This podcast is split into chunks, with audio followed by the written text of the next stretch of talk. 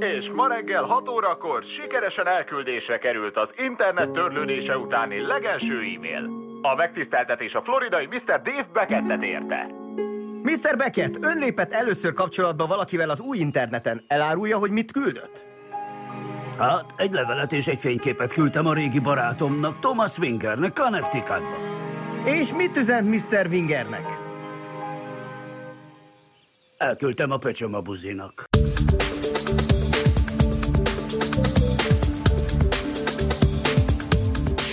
Szép napot kívánok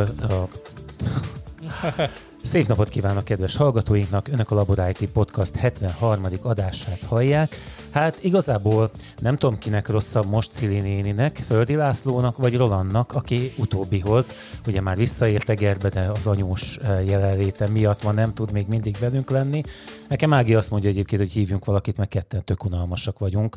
Úgyhogy szedd össze magad, légy szíves, Zoli. Hogy ez igaz. És hát a mai témánk, és ugye ez az intro is valahol a levelezésre, az internetre vonatkozik. Hát ugye volt ez a szerencsétlen Cili néni is félrement levél, illetve ennek a visszavonása. Te egyébként hogy érzed, hogy valóban ennyire kínos az a levél, Zoli? Hát most a tartalmát nézve... Egyáltalán ezt az egész sztorit, hogy erről ennyit beszélni kellett. Szóval, sok része van ennek, vagy sok rétege, inkább így mondanám. Az egyik nyilván kínos, hogy egy szerencsétlen idős nénit belerángatnak ebbe, hogy majmot csinálnak belőle a nap 24 órájában az emberiség előtt.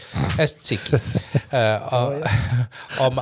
Az, hogy mi volt ebben a levélben, hát hogy mondjam, ugye aki nem olvasta, vagy nem hallott róla, ugye az van, hogy véletlenül Cili néni elküldött egy olyan levelet a hatházi Ákosnak is, aki egyébként kért felvilágosítást egy pár milliárdocska elköltéséről az operatív törzs részéről, és akkor ugye ahelyett, hogy válaszoltak volna neki, írtak a Cili néninek egy tervezett választ, amiben azt mondanánk, hogy a válasz elküldése az akadályozna a védekezést a járvány ellen, mire a Cili néni válaszolt rá, hogy hát nincs ennél jobb szövegünk. Hát mondjuk azt, hogy a törvény, amit egyébként ők hoztak és lehetőséget ad nekik arra, hogy még 45 nappal meghosszabbítsák egyszerűen a határidőt.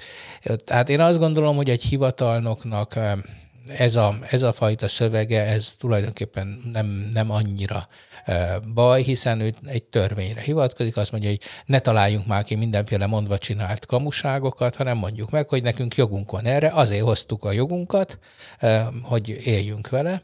Az nyilván a dolognak van egy második vonulata, hogy ezek úgy hozzák a törvényeket, ahogy más a WC-re jár, tehát minden pillanatban ugye kinyomnak magukból valamilyet, ami... Nem akartak válaszolni erre, hát igazából nem volt. De érted, szóval itt amikor már a törvénytelen, tehát az alkotmányosság szellemével ellentétes törvényeket hoznak, majd arra hivatkoznak, akkor ez az egész úgy, ahogy van, vérlázító, értelmetlen, de természetesen a Cili néni szempontjából én is azt gondolom... Én inkább erről akartam beszélni, hogy most ugye hány emberrel esik meg az, hogy egyébként egy ilyen e-mailt a rossz helyre küld, hogy mellé nyúl. Igen, tehát most ez a tartalomról beszéltem. Az, hogy valaki rossz helyre küldi az e-mailt, az megesik, hát ez egy szerencsétlen dolog, meg is próbálta visszahívni. Én ugye téged is kérdeztelek, hogy ez hogy néz ki ez a visszahívás, és mert hogy én ugye azt tudom, hogy nekem a Google-ben benne volt egy ilyen bővítmény, most nem tudom, hogy ez már alapfunkciója, hogy én 5 másodpercig, vagy 10 másodpercig meggondolhatod ezt. Megtudom. És én ezzel rendszeresen élek, mert mióta látom, hogy még nincs, magad, nem? Igen, látom, hogy még nincs elküldve, hirtelen elkezdek azon gondolkodni, hogy úristen, beleírtam azt bele. Ha nem lenne ez, akkor persze nem gondolkodnék, de ilyenkor rendszeresen visszahívom, majd még egyszer ellenőrzöm. Én ezt sose értettem, megmondom neked. Ez olyan volt egyébként, például a volt feleségem, ő nagyon gyakran tartott leveleket a szemetesben, a levelező szemetesében. És ugye egyszer szorgalmasan igyekeztem jól kiszolgálni őt, töröltem a szemetes tartalmát, számát, és ez valami nagyon nagy bajt csináltam vele, mert azt mondta, hogy hát azok amúgy kellenek, csak ő azt ott tartja. A levelezésnél is, hát ugye, hogy most elküldöd, hát én, nekem megmondom őszintén, hogy nagyon ritkán jut eszembe, hogy ezt nem kellett volna elküldeni, bár van egy szabályom azért, hogy mit tudom, 10 óra után már nem nagyon írok leveleket, de hát ugye egy csomó lehetőség van, tudod azt csinálni például az Outlooknál, hogy beállítod, hogy fél 11-kor éjjel küldj el a levelet, és akkor a főnök azt hiszi, hogy te még mindig dolgozol, pedig valójában csak ütemezve van. Nem is tudom, valamelyik minisztérium írt egy levelet, hogy csak munkaidőben küldjenek nekik e-mailt. De hát ez amikor nem érti valaki az egész levelezés. Nem, mert van, tudod, volt már erről, és szerintem beszéltünk is erről, hogy a távmunkával kapcsolatban egyébként egy csomó embernek több lett a munka, mert valójában ugye bizonyos típusú munkák nagyon jól mérhetővé válnak, mások szerintem egyébként egyáltalán nem azok, és hogy emiatt valójában többet dolgoznak. Napközben mit tudom én, kimész, eszegetsz, meg nem jó, de most az e-mailről beszélünk, könyörgöm. Hát igen. A levelet ne adják fel nekem csak munkaidőben. Hát nem, hát majd munkaidőben olvasom el. Ne az, hogy ne adják föl. Jó, rendben, ebben mondjuk tényleg igazad van. Hát érted, ez hogy hát jó, hogy nem kaptuk meg, hát nem munkaidőben küldte el. Uh-huh. Hát azért és vissza is vitte a posta, nem? Igen, hát szóval ez miféle, mert nálunk is van ilyen probléma, ugye otthon, hogy én ugye nyilván egy netfüggő vagyok, tehát én amikor pittyen kattan ugrok, és akkor, de jó, hogy pittyen, te is látom ugrasz, szóval, hogy Ági nálunk otthon, ő nem hajlandó, tehát ő a hétvégén nem nézi a leveleit. Na most ez ugye azért érdekes, mert még mindig ez a munkahelyi, privát fiók, stb. Ez annyira nincs megkülönböztetve. Tehát így módon neki azok az üzenetek is, amiket esetleg fontos lenne magánüzenetek elolvasnia, ugye azokat se olvas el, mert ő ugyanoda kapja, hova. Nagyon helytelen. Ez nagyon helytelen, ez abszolút nagyon helytelen, de ő például ehhez ragaszkodik, hogy ő neki jár az a hétvége, és munkaidőn túl sem olvas e-mailt.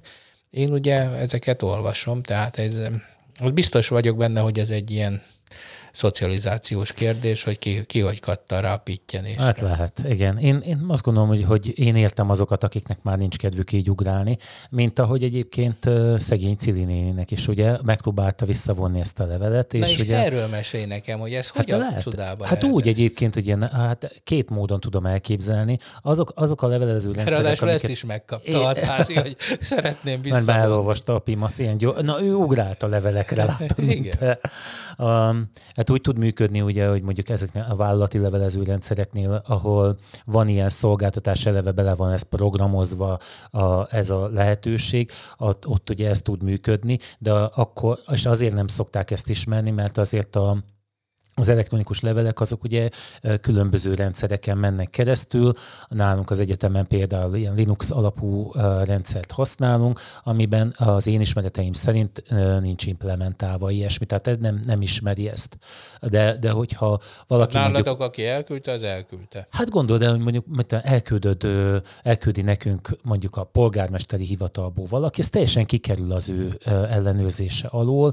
Ugye, mivel ez a maga a levelezés eljárása az egy ősrégi dolog, amit hát lehet, hogy most szakmabéliek vitatkoznának velem, én azért úgy érzem, hogy ezt patkolják mind a mai napig, a rengeteg spam elkerülése érdekében, azért, hogy biztosak lehessünk a feladóban például, de valójában ez az egész egy régi időkből származó, rosszul megtervezett dolog, és én nem ismerek a levelezésben olyan általános eljárást, ami rendszereken keresztül nyúlva lehetővé tenni azt, hogy egy levelet utólag kitörölj, amit már ő vett, hiszen nem tudná azonosítani azt, hogy egyértelműen kiküldte. A levelező programodba is végül is olyan e-mail címet írsz be, válasz címnek, amilyet akarsz például, tehát ez nagyon sokakat meg lehet téveszteni vele. Még csak azt mondom, hogy nem is kell még kódhoz sem nyúlni, hogy a Batman küldjön neked levelet, és akkor ugye látszólag azt érzékelt, hogy valaki mástól származik ez a levél. Van ilyen szolgáltatás, cégen belül el tudom képzelni egyébként, hogy ez működik, mint ahogy ez a sürgősség is tud sok rendszerben működni, de arra sincs garancia az én ismereteim szerint, hogy ezt minden rendszer kezelni fogja. És hát igen, ugye azt gondolta, hogy még van értelme ezt megnyomni, de hát ugye már elkésett vele. Gyors voltak, gonoszban. Egyébként egy nagyon klassz karikatúrát láttam erről. Ül a Cili néni a gépnél, és valaki, az informatikus pedig ugrik, és a tápkábelt szorítja, tudod, így meg a bal markával, vagy esetleg próbálja meg elfojtani a keresztül folyó e-mailt ott a vezetéken, és a tápkábelt, nyilván a hálózati kábelt. De ugye ez egy aranyos sztori, de azért ez, hogy másoknak mennek ki levelek, ez azért, hát az informatika történetében azért már volt egy párszor, ennél sokkal hangosabb is. Emlékszel még arra a vírusra, ami azt csinálta, hogy különböző dokumentumokat a megfertőzött gépen különböző címekre küldött szét.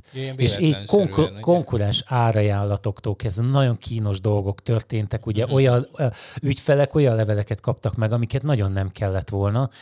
Szerintem bomba jó ötlet volt, mint vicc, de emlékszem rá, hogy itt Egerben és cégeknél, hogy milyen riadalommal hívtak fel, és az volt az első gondolatuk, hogy azonnal állítsam le, tehát hogy meg kell állítani ezt a netet. Állítsuk a netet. Hát, na, ők már előre látták. Ezzel az egész internettel csak a baj van. Hát de egyébként én is azt gondolom, ugye itt adás előtt mutattál nekem egy nagy adatbázist, ugye, ahol az amerikaiak kirakják az összes ilyen incidenst, nem az összes, de hogy jó sokat. 2004 óta egyébként neki kötelező bejelenteni Kalifornia államban, és a más államok is átvették, onnan meg más országok is ezt a bejelentési kötelezettséget, és a GDPR óta Magyarországon is van ilyen. Tehát elvben egyébként a cégeknek ezeket az adatsértéseket úgymond, mondjuk valaki elhagyja a laptopot, amin személyes adatok vannak. Emlékszel arra, amikor a rendőrök elhagyták azt a pendrive-ot, már többször beszéltünk róla, néhány hónappal ezelőtt. De aztán meglett az ülés alatt, persze. Igen, mindegy, hogy... Jó, hát le is lőhették volna, egy rendőrautóval minden megtörténik. A pendrive-ot? Hát például. Hát ez így nagyon szerencsés véget ért ez a történet, úgyhogy örülnünk kell neki, hogy ez így van, hogy nem került idegen kezekbe olyan adat, ami a rendőrségről ugye bizalmas információként került rögzítésre. Hát ott állt volna mondjuk egy orosz fürkész vagy portyász, hogy leesett a rendőrautóra egy pendrive. Hát na. Minden esetre ott ugye az alapvető hiba nem az volt, hogy elhagyták, hanem az, hogy az a pendrive minden bizonnyal titkosítatlan volt. Hogyha titkosították volna, akkor ugye nyugodtan rántottak volna egyet a vállukon, és ezzel el lett volna rendezve. Hát ezt egyébként így mindenkinek jó szívvel ajánlom, hogyha Windows Pro-ja van például, akkor ott abban ez eleve benne van, az a lehetőség tényleg csak egy kattintás, de egy VeraCrypt vagy bármi mással, ami szívüknek kedves a felhasználóknak, akkor ettől... De most ez a Windows 10-es beépített titkosítás, az egy működőképes? Igen, én úgy tudom, hogy elég erősnek olvasom. Én magam sose próbálkoztam azzal, hogy ezt törögessem, és minden bizonnyal. Ha negyed ilyen erős lett volna, és lepattantam volna róla, nem vágom ezt a témát, de nem mondják rossznak ezt, úgyhogy ebben bízni lehet. Meg hát ugye, amikor a rendszergazdák takaróznak, akkor, hogyha azt mondja, hogy hát főnök, titkosítva volt, akkor mit tehettem volna többet? Én akkor már csak azt lehet mondani, hogy minek hagytad el. De ugye ilyenkor megy a mutogatás, hogy hát nem lett volna probléma, hogyha te titkosítod, hogy az, hogy én elhagyom. De hát ugye ez így most azért hoztam föl ezt az incidens jelentést, hogy ugye itt azért egy jelentős része pont ilyen típusú, ilyen Cili nénikről. Szóval. Hát igen, egyébként igen, én ezt olvasgattam, próbáltam így kategorizálgatni, bár majd a show notes-ba akkor ennek a linkjét kiírjuk, jó? És akkor, hogyha valakinek van kedve amerikai informatikai incidensek ezreit böngészgetni, akkor nézze meg ezt a táblázatot, nagyon érdekes. Minden esetre kategorizálva vannak ezek, és hát van benne egy csomó olyan, ami a felhasználó hibájából következik be. Ilyen például, amikor elhagyja a laptopot, és ilyen az, amikor ugye nem jó címre küldi ki a levelet, vagy abban a levélben olyan adatok vannak, amiket nem kellene kiküldeni. Azt mondtam neked, hogy a Kibervédelmi Intézettől kaptam tegnap egy értesítést egy hibáról, amiben ugye adatok voltak, e-mail címek, és még egy ilyen helyen is, mint a Kibervédelmi Intézet, itt is sikerült elkövetni a hibát, hogy nem csak a mi intézményünkre vonatkozó e-mail címek voltak benne, hanem másokra is. Ezt egyébként sajnos azt kell mondjam, hogy nagyon könnyű elkövetni, és lehetne vihorászni ezen a dolgon, de valamivel véve én már annyi ilyen dolgot elrontottam, annyiszor nyúltam mellé ilyenekkel, hogy alapjában véve úgy gondolom, hogy másoknak is nincs alapja ezen szórakozni. Ez megint az az érdekes, hogyha egy kis picike intelligencia lenne a rendszerbe, tehát akivel te kommunikálsz, magyarul a saját géped, a saját oprendszered, akkor én gyanítom, hogy az észrevenné, ugye hányszor van az a tök egyszerű kis primitív intelligencia a Gmailbe, hogy azt írta, hogy mellékelten küldöm, de nincs attachment, ugye, hogy nincs mellékelt. Aha. És ez sokszor, és ez azt kell, hogy mondjam, hogy ez egy olyan kis hasznos okosság benne, hogy nekem ez többször volt már, hogy hopp, elfelejtettem csatolni. Hát hányszor kapok ilyen levelet, hogy ugye a dupla e-mail, klasszikus esete, amikor, bocs, az előbb lemaradt, és akkor ugye igen, gondolom, hogy te is. Ezt a Google azt így egyszerűen rakta, és egy tök jó dolog. Mert már elemezgeti a PIMASZ a szövegedet, amúgy, amiket leír. Igen, és akkor érted, egy ilyennél már rögtön kiderül, hogy hoppá, olyat is küldtem neki, ami nem neki kellene küldeni. Tehát, hogyha egy picike intelligencia lenne, partnerként kezelne a gép téged. Hát én nem tudom, hogy ennek örülnék-e. Minden esetre most kutatnom kell a memóriámban, az egyrefogyó memóriámban, de volt olyan védelmi rendszer, emlékszem rá, hogy valamelyik előadáson ezt hallgattam, hogy leveszi például azt, hogy egy levélben mondjuk túl sok adószám van, és egy olyan cégnél, ahol az adatvagyonban mondjuk személyes adatok vannak, és te megpróbálod azt mondjuk egy e-mailben kiküldeni, vagy matatni az adószámokkal, akkor ezt érzékeli, és mondjuk meg tudja tenni a megfelelő védelmi lépéseket. Igen, pontosan erről beszélek, hogyha ezt elemezné valamiféle mesterséges intelligencia, akkor valószínűleg egy csomó dolgot így. Meg hát ha bejön a rossz fiú, gyorsan lepattan a gép elé, el akarja küldeni az összes adótartozásos embernek a listáját, akkor egy pillanat alatt kiszúrja a rendszer, hogy hiába jogosult, belépett, validált felhasználó küld valamit, de az nem a természetes küldés. Hát egyébként ez a kockázatellemzés a bankkártyás vásárlásoknál ez tökéletesen működik, hogy ott is, ugye, hogy persze minden jogosult vagy vásárolgatni, megvan, de ha egyszer egy gyanús tranzakció bekerül, akkor rögtön kigyullad egy különböző. És nagyon klasszul működik nekik különben, igen. Én már ugye estem ebbe bele. Bár azért Harald megírja, hogy amikor majd az algoritmus dönt, akkor majd ugye nem biztos, hogy mindannyian boldogok leszünk ettől. Hát ugye, ahogy a múltkor is láttuk, hogy már egy félmeztelen felsőtestű és az algoritmus ugye ki tudja hozni, hogy milyen. Hát persze, ilyet mindig lehet, az algoritmusok hibáit ki lehet poentírozni, de hát Kovács B. Eduárd hibáját, aki ott ül a hivatalban 30 éve, és egy igazi barom, és mindenki tudja róla. Az ő hibáit, azt úgy nem szoktuk kiírni. De ki az? Hát nem tudom. Ja. Ő egy elképzelt, a hülye hivatalnok, aki hibázik, gonosz, rosszindulatú, stb. Én ezt egész másképp látom már egyébként. Rettentően megnőtt a bürokrácia, nagyon sok olyan feladat van, ami tulajdonképp egyébként nem is létező feladat, pusztán a bürokrácia hozza magával, tehát nem is érzem sokszor produktívnak, ezeket el kell végezni, és ugye kapkodni kell, most nem akarok ilyen nagyon munkahely közeli példákat hozni, de mondjuk a határidők lerövidülése, az mondjuk néha, hát mondat velem cifrákat ott lent a magányomban, amikor ilyen nagyon rövid idők alatt kell. Mert és nem úgy képzeljék el emberek a rendszergazdát, hogy ül egy bunkerban a magányában, körülötte villognak a fények. Hát ha még rendszergazdáznék, érted? De nem ez van, sajnos nem. Mert ugye a gépeket ki tudod nyilván valamelyest számítani, de ott tulajdonképp minden azért van, tehát a te cselekményeidre kapod a választ, és az ott abba érzelmi dolgokat bevinni elég nehéz.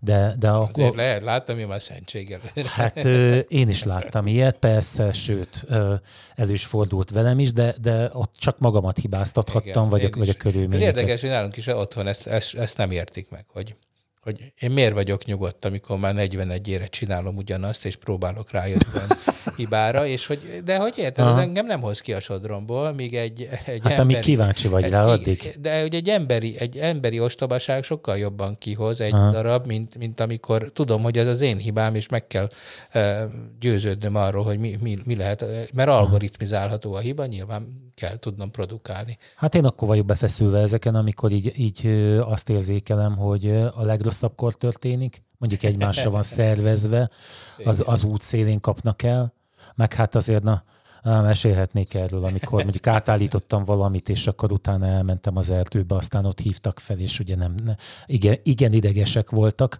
és én nem gondoltam, hogy szombaton majd még bemennek dolgozni. Akkor ugye befeszültem, akkor már mindjárt újra örömét elrontotta a dolog. Emberek, ha rendszergazdák, ne menjenek túrázni. Hát én úgy csinálom egyébként az ilyen frissítéseket, amiket megcsinálok, azokat mindig úgy csinálom, hogy másnap reggel ott se órám ne legyen, semmi olyasmi, amit én ne tudnék, tehát hogy ne tudnék rendelkezésre állni. Hogy tudjál tüzet oldani. Hát saját persze, magad által felgyújtott. Meg már nem frissítek be, mit tudom én, 30 gépet egymás után, hanem csak úgy szépen sorjába.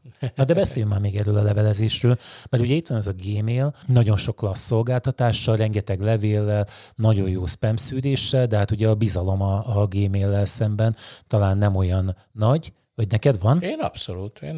Én ezekben a nagy cégekben sokkal jobban megbízom, mint a kicsikben. Aha. Hát azért van egy, amit így érdemes lenne megbeszélnünk, hogyha tényleg igazi svájci bizalomra vágysz, akkor érdemes lehet megnézni ezt a ProtonMail weboldalát, illetve magát ezt a rendszert, amit ugye úgy hirdetnek, hogy kifejezetten a magánszféra védelmében hozzák létre end-to-end titkosítással. Tehát, hogyha valaki olyan levelező rendszert szeretne magáénak tudni, ami ugye abszolút megbízható, akkor érdemes ezt választani.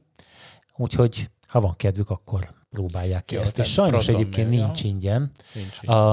Valameddig ingyen van, tehát lehet úgy használni, hogyha be akar küldeni mondjuk a Hír TV-nek valamit, vagy ki mit hova, akkor tehát ilyen néhány levélig, vagy valamekkora adott mennyiségig, de azt hiszem, hogy itt levélszámra van ez meghatározva, addig működik ingyen, lehet használatba venni, de ezért nem kell a Darkneten valamiféle alvilági, vagy alhálózati, bár ez így nem jó, postafiókat nyitni ahhoz, hogy ezt meg tud csinálni.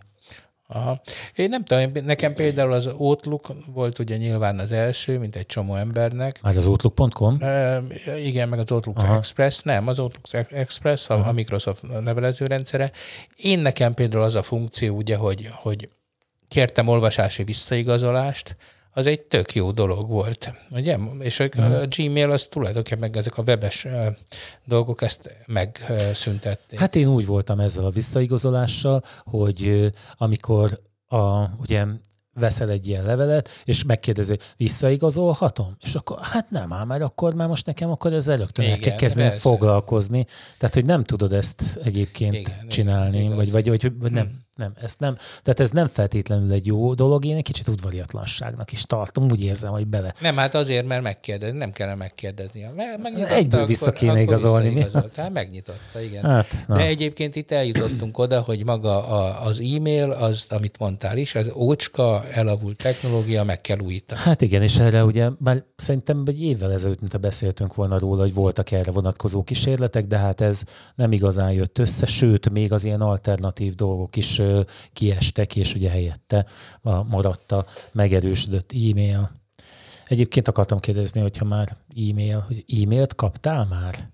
Ja, hogy oltásról? Hát nem, még csak mindig azt kapom, hogy csodálatos, a rohadt Brüsszel, nagyon küzdünk, de én kapok. Én nem Szerintem tudom. Te rossz helyekre regisztrálsz. Nem, csak én el tudom olvasni, amit küldenek nekem. Amit küldenek nekem, az megkezdődött, halad, egyre több fajta vakcina van. És akkor hallom a házi orvostól, hogy kap egy listát, mondjuk 60 emberrel, ahonnan válasszon ki 6-ot, meg hívjon be 10-et magának, a 6-ot azt beviszik az oltópontra, ő maga majd beolthat 10-et, és akkor behívja őket, azok ott ülnek, majd benéz a frigiderébe, és ott nincs oltóanyag, mert közölték, hogy ja, hát ez nem jött meg. Ugye? És, hát. akkor 10 üvöltő, 90 éves ember és a maga 20 hozzátartozója, akik őket elhozták, meg kimozdították otthonról, meg mit tudom én micsoda.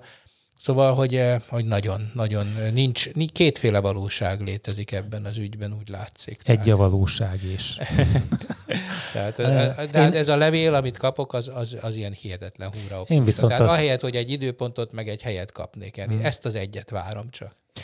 Nekem hozzátartozóm már kapott ilyen levelet, lehet bemenni az oltásra. Én azt ugye nem tudom, hogy mivel oltják majd, lehet melyik oltóanyagot fogja majd használni, vagy kapni. Nekem inkább ez egy kicsit olyan... De hogy megkapta a levelet, és abban sem van. Hát de azt mondták, hiszem, hogy időpont is lesz. Van már. De azt mondták, hogy a levélben benne lesz, hogy mivel. Aha, hát most erre az én kérdésem ezek szerint akkor nem terjed ki, vagy hogy nem tudom, de ugye a hírekben az van, hogy odamész, és akkor meglátod, hogy mi van ott. És hát ugye itt bár igazából én ebből most azt szerettem volna kihozni, hogy azért ugye szeretett kritizálni a döntéshozókat, de azért valójában én a másik oldalon... Nem szeretem, kénytelen vagyok. Én a másik oldalon meg azt látom, hogy semmi se jó. Tehát, hogy is van, hogy ellenzékinek... Nem, ez értem, hogy van egy ilyen gondolkodás, nem erről van szó, arról van szó, hogy ez a titkolódzó, hazudozó mentalitás, ami ezt a járványt Magyarországon körbelengi, ez annyira alássa a bizalmat, például az oltással szemben is, és annyira ellentétes mondjuk a világ más részein történő válságkommunikációval, mert hogy válságban az egyetlen helyes stratégia az őszintesség. Én mondjuk, mint újságíró, ha ma oda megyek az EGRI, én biztos vagyok benne, igen. Ha én oda megyek az EGRI kórházba, és azt mondom, hogy jó napot kívánok, jöttem a helyi újságtól, szeretném megkérdezni, hogy hány ember fekszik itt koronavírussal. Akkor erre közlik, hogy majd egy katonával majd beszéljek, aki most valami kórházparancsnok, a katona az közli, hogy majd fel kell küldeni az operatív törzshöz a kérdésemet, mert olyan rohadt bonyolult, hogy 17 vagy 324, és akkor a vége az, hogy majd kapok egy levelet, hogy hát legyen már erre jobb szövegünk, majd 45 nap múlva megmondják nekem, hogy hányan fekszenek, és akkor most például az történt, hogy egy interjút akartam kérni bárkitől a kórházban, és közölték, hogy nem nyilatkozhatnak. Hát de meg van mondva nekik. Hát ezt mondom, és akkor te pedig itt jössz azzal, hogy semmi se jó. Hát az nem jó, hogy hazudoznak, meg titkolóznak. Nem, jó, világos, hogy igen. Ez rendben van. Bár egyébként, ha mögé gondolunk, hogy miért mondják ezt, azért, hogy ne beszéljenek hülyeségeket, nem? Tehát, hogy vagy mondjuk egy elromló, erősen eldurvuló járványhelyzetben mondjuk ne kerüljenek ki olyan adatok, amik mondjuk zavargásokhoz vezetnek. Feri, az államnak az erőszakra van monopóliuma, nem a hülyeségre. Tehát az, hogy most szellemileg fogyatékosnak tűnő emberek kommunikálnak járványügybe, össze-vissza beszélnek, az sokkal ártalmasabb szerintem, mint hogyha rendesen az orvosok elmondhatnák, hogy mi van. Hát az emberek nem hülyék, hát mondjuk az nincs vakcina, nincs elég vakcina, megpróbáljuk így játszani vele, úgy okoskodni, megpróbáljuk a rászorulóknak odaadni. Tehát, hogy erről lehetne teljesen őszintén beszélni, lehetne őszintén beszélni arról, hogy hány beteg van. Nem tudhatjuk például, mindig mondják, hogy most megint, mintha jönne a harmadik hullám, de hát tudod te, hogy most ez Egerben jön, vagy Zalaegerszegen, vagy hol? Hát érted, ez a saját stratégiádhoz, a saját éles stratégiádnak is ez egy iránytűje lehetne, hogy hát figyeljetek, nagyon-nagyon terjed Vas megyében a vírus, hát akkor most oda nem megyünk le meglátogatni a szülőket. Érted? Szóval ezek mind olyan döntések, amik egyáltalán a járvány elleni védekezés segíthetnék, az őszinte beszéd, hogy hol milyen a helyzet. És ez sem történik. Hát ebben mondjuk egyetértünk, tehát hogy igazából helyettünk gondolkodnak, tehát az egyén véleménye olyan túl sokat nem számít ebben a mai világban, nem? De, és hát ráadásul az egyén, nincs más eszközünk, mint hogy az egyénnel együttműködni ebben a helyzetben, és hogyha elveszítjük az egyéneknek a bizalmát, akkor jön a beleszarás. Ugye, akkor történik az, hogy amikor nem tartják be a járványügyi dolgokat, mert hogy nem gondolják komolynak. Egyébként, nem igaz. Hát nekem az erre a példám, hogy a sörözőben, amit most nem nevezek nevén, a két pisztolyt, azért, tehát én ott azért azt érzékeltem, hogy sokaknak azért fontosabb volt oda átmenni, mint hogy ezt a Covid kérdést komolyan venni. Na jó, hát te is azért voltál. Azért érzékeltem. Figyelj ide, én voltam, ketten ültünk ott, én voltam meg még valaki, és én voltam, akik maszkba ültünk, és próbáltuk sörtődni. De egyébként ez tényleg. Egy guantanamói kínzó módszer. És meg is vagyok ijedve amúgy, hogy most tényleg láttad, hogy most már indul ez a plastikkártya dolog is? Igen. Most tehát arról tudsz már valamit, hogy egyébként az mivel jár? Hát nem. Hát ugye majd erről akarnak konzultálni. Hát tehát érted, olyanokban kérdezik meg az embereket, amikhez az emberek nem értenek, nem felkészültek. Ugye a múltkor mivel hülyesége, hogy hordjunk-e maszkot? Ez volt a kérdés. Hát ez nemzeti konzultáció milliárdokért, hogy hordjunk-e maszkot. Hát ezt egy orvosnak kell megmondani, vagy egy járványügyi szakembernek. És mi volt? Vagy volt ilyen konzultáció tényleg? Volt, hát persze. És mi lett az eredménye? Hát, hogy hordjunk maszkot egyébként. De nem tudjuk, mert azt sem mondják meg, hogy hányan küldik vissza. Ezeket különben nem feltétlenül hiszem el azt se. Hát tehát, hogy mi van odaírva, tehát, hogy valóban azt kell. De hát tudjuk, hogy mi az, hogy szeretné-e, hogy megerőszakolja 6 migráns. Ilyen kérdés. De nem is ez a lényeg, hanem hogy ugye ezt a konzultációba akarják ezt a hülyeséget. Meg ezek pótcselekvések, mert maguk se tudják. Szerintem ez a plastikkártya, én azokkal értek egyet, akik azt mondják, hogy igenis az oltás az egy fontos dolog a nyáj szempontjából, tehát ha úgy tetszik a közösség szempontjából. Tehát az, hogyha valaki beoltatja magát, akkor az igenis viselkedhessen úgy, mint egy beoltott ember, aki bizony nincs beoltva, az ne mehessen olyan közösségekbe, ahol veszélyt jelenthet akár magára, akár a többiekre nézve. Uh-huh. Tehát én ebben egy kicsit az egyén szabadságát korlátoznám, szerintem ez nem egy helytelen gondolat. Tehát sajnos a járvány ugye az ilyen, az nem egy demokratikus sztori. Egyértelmű különben, itt ebből marha nagy bajok lehetnek. Hát igazából nem tudom, hogy kell-e tartani attól, hogy tényleg ezt az igazolványt valóban végigviszik-e. Ez biztos, én azt gondolom, hogy ezt nem lehet megúszni, mert hogy már bejelentette rengeteg nemzetközi cég, hogy ehhez ragaszkodik. Tehát a repülőtársaságok akkor fognak beengedni, hogyha be vagy oltva, igen. Mert én úgy éreztem, hogy ennek csak igazából akkor van jelentősége, hogyha nem lesz meg a kellő számú oltott. És én úgy látom, egy pillanat, amikor ez egy 6 hónapos igazolvány, azt hiszem maximum, de lesznek olyan pillanatok, amikor még nincs meg a kellő számú oltat, de már értem. Van elég sok. És akkor ott bizonyos lazításokat meg lehetne tenni, hogy hát most miért zárjunk be mondjuk egy uszodát, hogyha egyébként oda az oltottak bemehetnek. Az oltottak már bemehetnek. Vagy hát a két pisztoly ajtajában lehet vinnyogni azoknak, akik nincsenkben hozzá. Régen az kellett, hogy elmúltam 18. Hozzám el két sört. Légy szíves. Én még nem vagyok beoltva. Egyébként, ha már a politikáról beszélünk, megfigyelted, hogy azért van egy nagyon pozitív vonulat ebben a Partizánban. Ugye ez a Gulyás Marci műsorról. Igen. Tehát én meg vagyok lepve, hogy a mai világban ezt valakinek sikerült végigcsinálni. Jó műsorokat csinál, ugye a YouTube-on a Partizán nevű csatornáról van szó, és hát legutóbb Gajdics Ottó volt ott. Akkor Fűrjes Balázs. Én amúgy egyébként meg kell mondjam, hogy a fideszesek közül nekem ő a legszimpatikusabb. Tudom, hogy nem feltétlenül nem, van. Nem baj, de ezekkel simán orvoshoz is mehetsz, majd csak véget ér a járvány. Oké.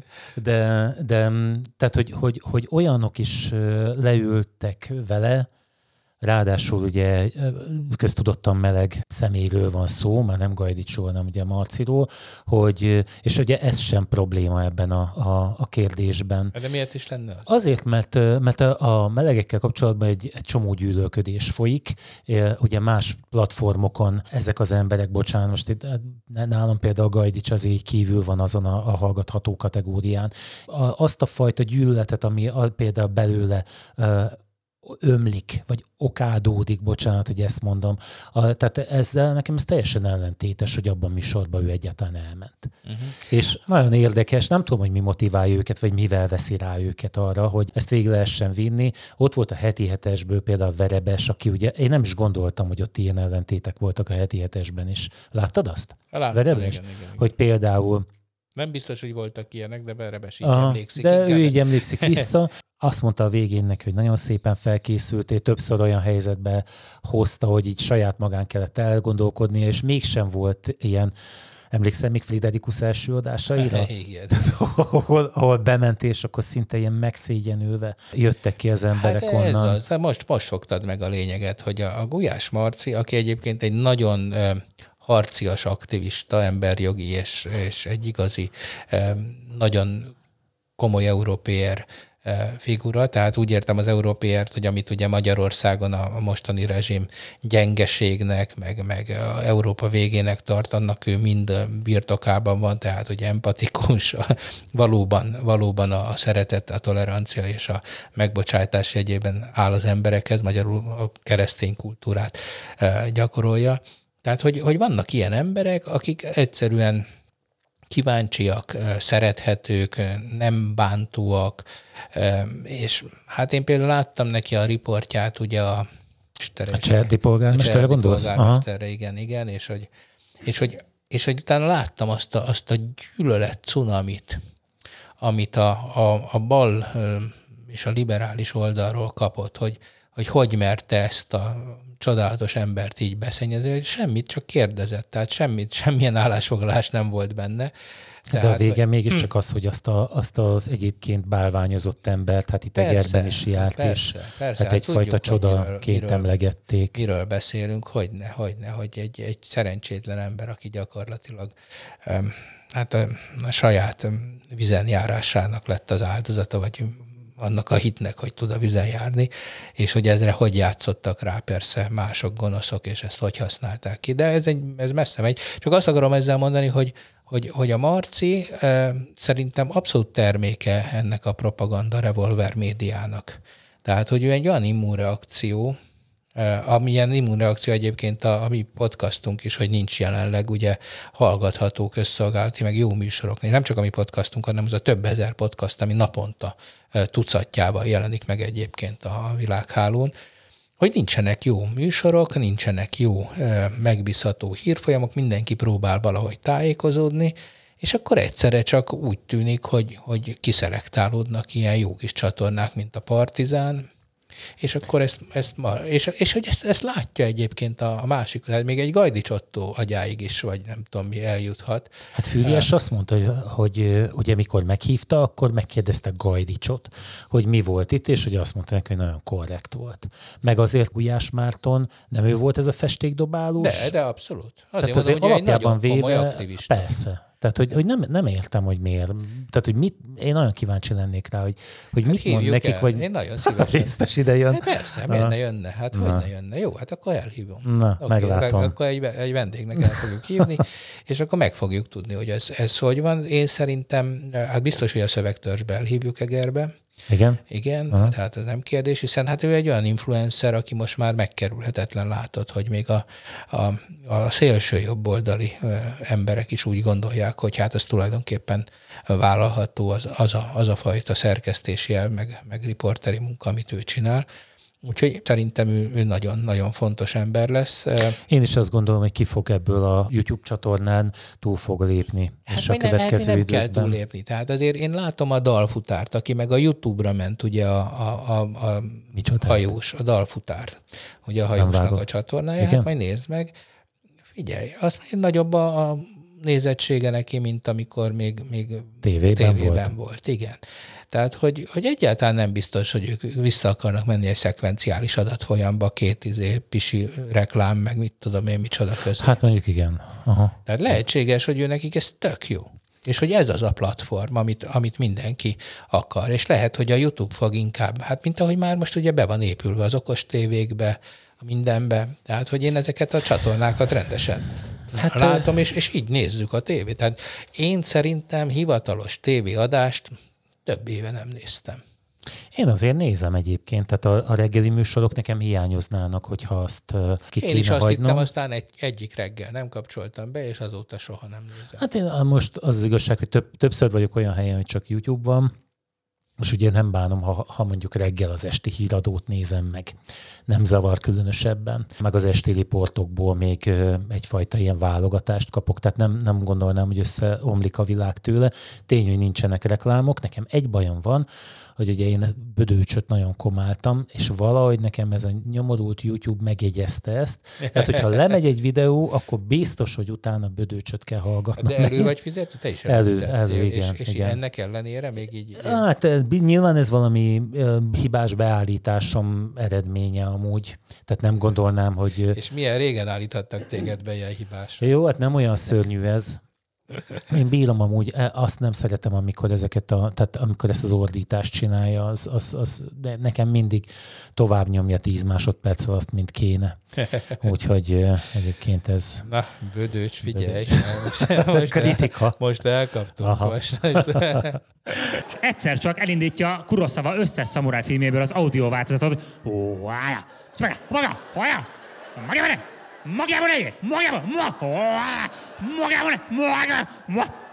Na. Szegény, ezt tudod egyébként, tehát ugye Kácsor Zsoltival, hogy így egri kapcsolat, ugye csinált egy tök jó interjút, azt hiszem az Ésbe volt, és azt mondja, hogy nem nagyon szereti már ezt a stand-upolást. Tehát azért aki olvasta azt az elmúlt 2 könyvét, ami hihetetlen nagy siker volt, és szerintem fantasztikus könyvek. Tehát tényleg úgy értem, hogy a komoly kritikusok is annak gondolják, hogy ezek nem csak szellemesek, viccesek, hanem tényleg irodalmi értékkel bíró művek. Tehát ő inkább írni szeretne, meg inni. Tehát ezek írni, inni. Hát engem egyébként sokszor emlékeztet arra, most nem ugrik be a neve sajnos, volt egy stand-upos, de még a régi időkből. Nem, annál azért később, aki eleinte vicces volt, és egyre inkább ilyen fájdalmas stand-upjai lettek. Ja, hogy szegény Sándor György? Nem. Ugye, aki humoralista lett. Humoristából humoralista, ez azt jelenti, hogy egy vicces emberről egy megkeseredett véhülye. Ezt majd kivágjuk. Jó, majd kivágom. Ne vágd ki. Én bírtam különben mind a mai napig, amikor eszembe jutott. Én nekem nem is tudom, hogy volt annál nagyobb élményem, mint egy Sándor Györgyest. A Bizományiban, amikor értékelte fölfelé a cipőt, emlékszel arra? Nem szabad megöregedni emberek, és moralistává válni. Szóval nem jut eszembe, kínos, hogy szóba hoztam egyáltalán, úgyhogy nem tudom a nevét. A lényeg, hogy Bödőcsben is ezt legyen neki kínos. Majd bevágom ide egy sípszót követő, hogy ki ez. Bár egy haverom, aki melózik, azt mondta, hogy jól jönne az a nyugati bér, mert itt a legtöbb fizetésre érvényes még a Newton törvénye. Kevés a fizetésem, de ameddig tudom, nyújtom. Ő jut eszembe, amikor látom Bödőcsöt, van több olyan műsor, amikor a saját könyvéből olvas fel, tehát így lehet ízelítőt kapni ebből, és tényleg egyetértek veled, hogy egész jókat mond. Nagyon-nagyon nagy élmény, legalábbis nekem az volt tényleg. És a második könyv, ami egyébként nem volt akkora nagy kritikai siker, szerintem az meg még jobb könyv volt, úgyhogy jó, hát ennyi, dolgozik a harmadikon, tehát örüljünk neki, hogy vannak ilyen emberek, és hogy nem csak az asztalnál nem halnak meg, hanem az íróasztalnál sem, úgyhogy... Búcsúzóul mondjunk egy kibertörténetet, amit a Rolandtól kaptunk egyébként, úgyhogy ezt ő küldi a kedves hallgatóságnak. Igen, és reméljük, hogy most már a következő adásban megjön a gyermekágyi élményekkel. Szóval ő hívta fel a figyelmünket egy újabb kiberbűnözési formára, ami nálunk is terjed, és egyébként nekem is volt, ha nem is személyes, de munkahelyi tapasztalatom ezzel kapcsolatban, hogy most már annyira elszemtelenednek a kiberbűnözők, hogy képesek Magyarországról is magyarul fölhívni az adott ügyintézőt, vagy az adott magánszemélyt, és megpróbálni megvezetni. Az ügyintézőt például tipikusan ezzel a megváltozott a bankszámla számunk történettel, és megpróbálja rávenni, hogy átírja a rendszerben az adott cégbank számlaszámát, és ugye a következő utalás oda megy, míg a magánszemélyeknél pedig a banknak próbálja kiadni magát, banki ügyintézőnek, és megpróbálja rávenni arra személyesen, hogy adja meg olvassa be a bankkártya adatait, mert hogy valamilyen probléma adódik. És bár egyébként azt mondom neked, hogy a bankkártyával elkövetett csalások ugye emiatt a kétfaktoros azonosítás miatt ma már ugye hiába történnek. Tehát én ezt most teljesen jónak látom. Mondjuk megkérdezhetnénk egy bankost egyszerre arról, hogy ez mennyire működik, vagy hogy megkerülhető-e, de én most teljes lelki nyugalommal fizetek a bankkártyával, hiszen ugye mindig jön a megerősítő eljárás, amiből már hát mennyi volt? Már 3 biztos volt neked ilyen külső tokenet, amit hordani kell magadra. Persze, olyan. Aztán a mobilapp, és akkor nem, aztán az SMS, és most már a mobilappra kell rányomnom, legalábbis itt az én bankomnál. Ez az a lényeg, hogy ha előfizetsz egy 0 forintot bankszámlára, ahhoz fenn kell tartanod egy okostelefont adat előfizetéssel, hogy tudjad használni. Hát figyelj, most valamelyik nap. De ez nincs benne egyébként a bankszerződésben, tehát... Hát de ez már most természetes, nem? Hát de nem. Hát miért lenne természetes? Én egy bankszámlára fizettem elő, és nem tudom használni, mert azt mondják, hogy használnom kell mellé még egy okostelefont is. Aha. De hát van okostelefonod. Hát én nekem van, de mondjuk el tudom képzelni, hogy nem mindenkinek van. Például aki idegenkedik az okostelefontól. Tudod, mi van még egyébként, hogy van egyfajta irány, vagy egyfajta érzékelhető akarat arra is, néhányaknál, hogy lejöjjenek az okostelefon birtoklásáról, és ha egy egyszerű telefont használjanak, jó, akkor... egyébként a kétfaktorosnál az SMS az működik továbbra is, tehát hogy ez nem kizárólagosan csak okosra, de egy telefon előfizetést akkor is megkövetelnek, hogy ha te bankolni akarsz, ami mondom, nem része az előfizetésnek, a bank számla előfizetésednek, és mégis. Na és akkor, hogy felhívnak, és kicsalják belőle. Egyébként engem, figyelj, kétféleképpen szoktak zaklatni a csalók. Az egyik az maga a bank, szerintem az a fő csaló. Igen, az a fő csaló. Azt meséltem ugye a múltkori történetet, amikor közölték, hogy fizessek 14 000 forintot, mert valakik valahol a bank számlámat akarták használni, de ők megakadályozták. És ezért letiltották a kártyát, és kell új kártya. Tehát a kártyatiltás díja, meg az új kártya díja az összesen 14 000 forint lesz. És akkor én elmentem a pénzügyi békéltető testülethez, akik azt mondták, hogy hát ők ebben nem illetékesek, fordulják bírósághoz. És hát akkor ugye végül is én voltam az, aki nem mentem, de hogy ezt egy bank, ez tök automatikusan. Hát mert tudják ezt a kifárasztást amúgy, most nem a bankokra, hanem általában véve biztosítóknál, és ez egy belekalkulált. És az volt az érvük, hogy én biztos olyan helyen használtam valamikor a kártyámat, ahol kiszivároghattak az adatok. De mondom, milyen? Hát a bankkártyaszám. De hát mondom, az naponta kiszivároghat, mert odaadom embereknek, hogy lehúzzák a kártyámat, vásárolok az interneten, egyfelől kiadom, másfelől pedig, hát miért? Nem a PIN kódomat adom ki. Tehát érted, a bankkártyám az nem egy titkos dolog, azt el is hagyhatom, akkor sem vehetik el a pénzt, ha a PIN kódom mellette van, és rá van írva, vagy valami, akkor ugye már persze. Hát na mindegy, szóval a banknál rablók dolgoznak, de mondjuk... Jönni fognak ide velegálni. Jönnek a rablók. Nem elég, hogy a nevüket elvették. Ami engem a legjobban idegesít, amikor felhív valaki egy ismeretlen számtól, közli, hogy a bankomtól hív, és adjak meg személyes adatokat. Ugye, anyám nevét, születési, olyan adat, és akkor közli, hogy lenne egy nagyszerű ajánlatunk. És ő például valószínűleg a banktól hív tényleg, csak hogy ezt komolyan gondolják, hogy ez a normális, hogyha... Én már től rosszul vagyok egyébként, már lenne egy nagyszerű ajánlatunktól is. Van nekem egy projektem, amihez mobil stickekre van szükségem. Eszközökbe dugom bele, amik garantáltan nem fogyasztanak több netet egy hónapban, mint 1 giga.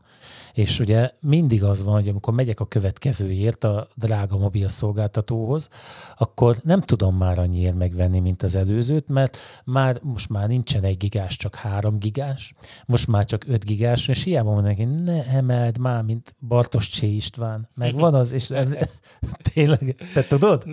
Nem. Házi feladat, Bartos Csé István, az igazi kocsma filozófus az interneten, valami rettenetes szörnyű ember, de úgy én rajta maradtam, és így néztem egy jó darabig, hogy jó, azért hogy csak látszik, hogy a személyiséget hogy jutott honnan ide. Miből tevődik össze, nem? Na és akkor mindig emelik. Egyébként pont ma volt egy beszélgetés, tudod, van nekem ez a kis féktelenül műsorom, hogy én most már reklámozzam itt a Városi TV-ben, és ma ilyen zöldültünk, és pont ezek a túlfogyasztás, hogy olyan hihetetlen szociális nyomás van az embereken, hogy vegyenek olyasmit is, amire nincs szükségük, cseréljenek le olyan dolgot, ami egyébként még jó, és hát így ugyanez. Tehát amikor tényleg bemész, és szeretnél venni, mondjuk nekem nagyon jó lenne egy olyan net, ami mondjuk olyan 1 giga 500 megát, 128 megát tudna mondjuk egy évig. Hogy vegyek már meg egy ilyet? Egyébként a világon rengeteg ilyen kártya van, hogy megveszem, és akkor ezt használtam mondjuk egy évig. És ez nem létezik. Nem. Minden hónapban vegyél 3 gigát, és az elsőjén lejár, és vegyél újra 3 gigát. Ez azért van egyébként, a múltkor olvastam egy ilyet, belebotlottam, hogy hogyan emelj árat úgy, mondják a marketingesek, vagy írják le, hogy a vevő még örüljön is ennek. És ez egy trükkje. Nem örülök, emberek, nem örülök. Marketingesek, nem örülök. Májzél vagy. Nem örülsz, hogy többet forgalmazhatsz. Nem, többet forgalmazhatnék, de hát nem. Eltelt az idő. 2 hét múlva találkozunk, reméljük, hogy Roland is itt lesz már velünk, és megosztja velünk a budapesti tapasztalatait a... szülésről. Nem arról, hanem a különféle a kiszállító cégekről, amiket ott szerzett. Sziasztok!